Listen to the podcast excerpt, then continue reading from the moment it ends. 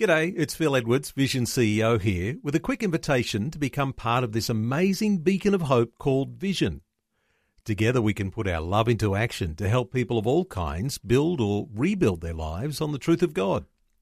Please consider the part you can play during our upcoming Visionathon appeal, remembering that it's your support that makes Vision possible, including this podcast. Audio on demand from Vision Christian Media. Hearing a really godly man once talk about having godly self confidence. And I thought to myself, what a contradiction. How can you be godly on the one hand and self confident on the other? That's worth thinking about.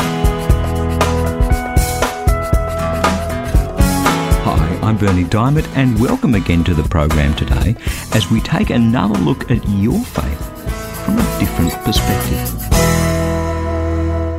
I recall learning in a class at Bible College about having a godly self confidence.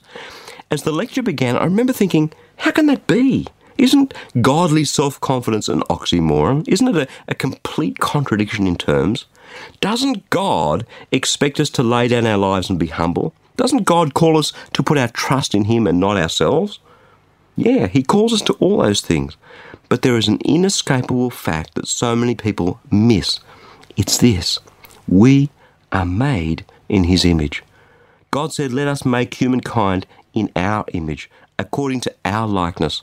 Let them have dominion over the fish of the sea, the birds of the air, the cattle, all the wild animals of the earth, over every creeping thing that creeps on the earth. So God created humankind in His image. In the image of God, He created them. Male and female, He created them. Genesis chapter 1. Not only are we created in His image, which is what gives us the dignity and the worth that sets us apart from the rest of His creation. But we are made to have dominion and mastery over the rest of creation. Let's think about that for just a moment. We are created in the image of God, not worms. We're not one of those creepy, crawly things, not a cow, a horse, or a dog. A man or a woman who reflects the very nature of God Himself. You know what that means? It means that you and I matter to him in a way that my pet cat doesn't. You and I matter to him so much that he would send his son to die for us. And when we place our faith in Christ, something special happens. We aren't just people who live life being tossed around by the fortunes or the misfortunes of life anymore. No, you see, in all these things, we are more than conquerors through him who loves us. I'm convinced that neither death, nor life, nor angels, nor rulers, nor present things, nor things to come, nor powers, nor height, nor depth, nor anything else in creation will be able to separate us from the love of God in Jesus Christ our Lord. And that love, as we place our lives in His hands, as we lay them down voluntarily, becoming vulnerable to His will, it is in that place that we are meant to discover that we are more than conquerors through Him who loves us. Not just conquerors, more than conquerors. A point that Jesus himself made to his frightened disciples in those last few hours leading up to his crucifixion. I have said this to you, he said, so that in me you may have peace. In the world, you're going to face persecution. But take courage because I have conquered the world. That's John chapter 16, verse 33. It is the sweetest of oxymorons, this becoming a vulnerable conqueror. Because we no longer conquer the things that we would once have conquered. We conquer the things that God would have us conquer.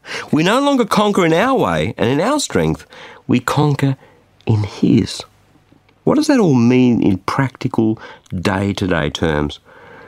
As we journey together with Jesus through our lives, we discover three things. Firstly, a new way of living, open and vulnerable to His sovereign will.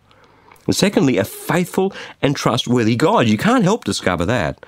As in our vulnerability, He deals with us through His unfathomable love. And thirdly, a new self, a person who can not only survive the trials of life, but overcome them and grow in them. And what that develops in us is a quiet, godly self confidence. Now, I've often heard this scripture verse quoted out of context I can do all things in Him who strengthens me, Philippians chapter 4. The way that it's so often used is as the basis for supporting the notion that I can do anything I set my mind to because God will make me strong. Any adversity that comes my way, I will cast it aside. I'll crash through it. I'll overcome it. I'll succeed because I am meant to be a conqueror. I am made strong in Christ, and there you have it. Well, that sounds good because it kind of fits with our favoured template of success after all. But let me ask you this what if, as in the case of Job, God sets adversity in our path out of His sovereign will?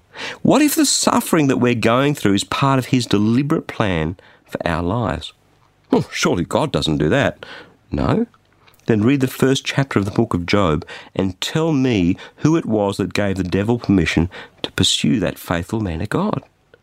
Now, if we use this scripture as a proof text for I can use my faith to remove any pain, obstacle, discomfort, failure, or threat from my path, then we've completely missed the point of what Paul is saying. To get the point, you have to read the whole passage.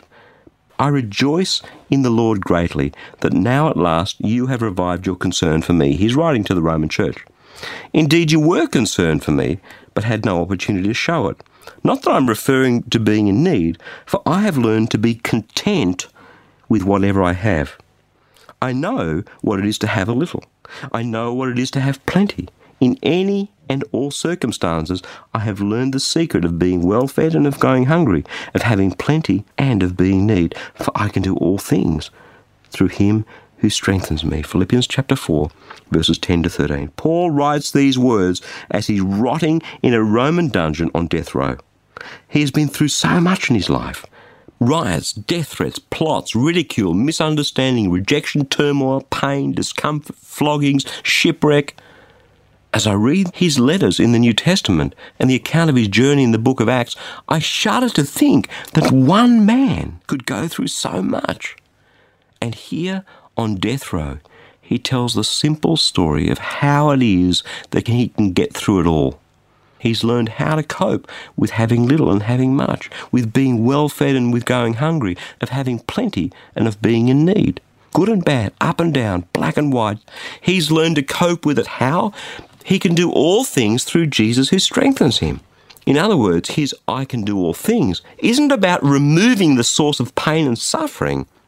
It's about travelling through it and coming out the other side. I so relate to this. It's what happened to us when I was a young Army officer cadet at the Royal Military College, Duntroon.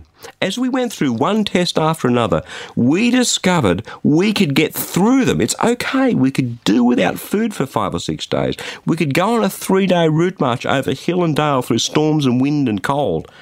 That's what Paul's talking about here godly self confidence. I can do all things. I can get through all things and come out the other side just fine through Him who strengthens me. This is experience talking. He has the sort of faith to know that he can make it through whatever it is that life throws at him, the devil throws at him, God puts on him, because he has the Spirit of God in him, and that's what makes the difference. You see the marked difference between the two interpretations of this verse. On the one hand, we can quote it out of context and use it as a shonky biblical justification for clinging to the world's template of success. Or we can use it powerfully to know that no matter what we're going through, God is in this place to strengthen me, and I can learn not just to deal with it, to cope with it, but to rejoice in it. I can cooperate with God's plan for my life and rejoice because I have a quiet confidence that I am made by Him for this journey and He is in control and He is here to give me all the strength that I need. And when I've passed through this trial, I'll know Him better and me better and have a greater faith and be ready for what lies round the next corner over the next rise, whether that be plenty or whether that be need.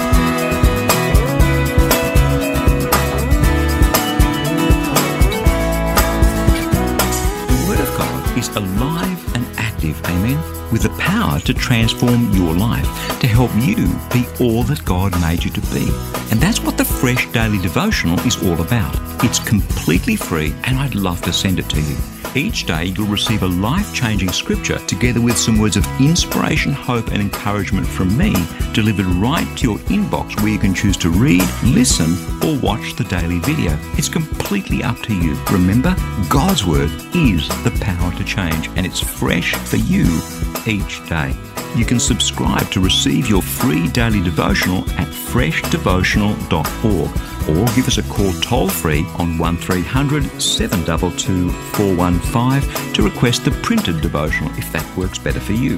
Again, that's freshdevotional.org or 1300 722 415. My prayer is that your heart will be touched and transformed as you draw ever closer to Jesus through the power of His Word.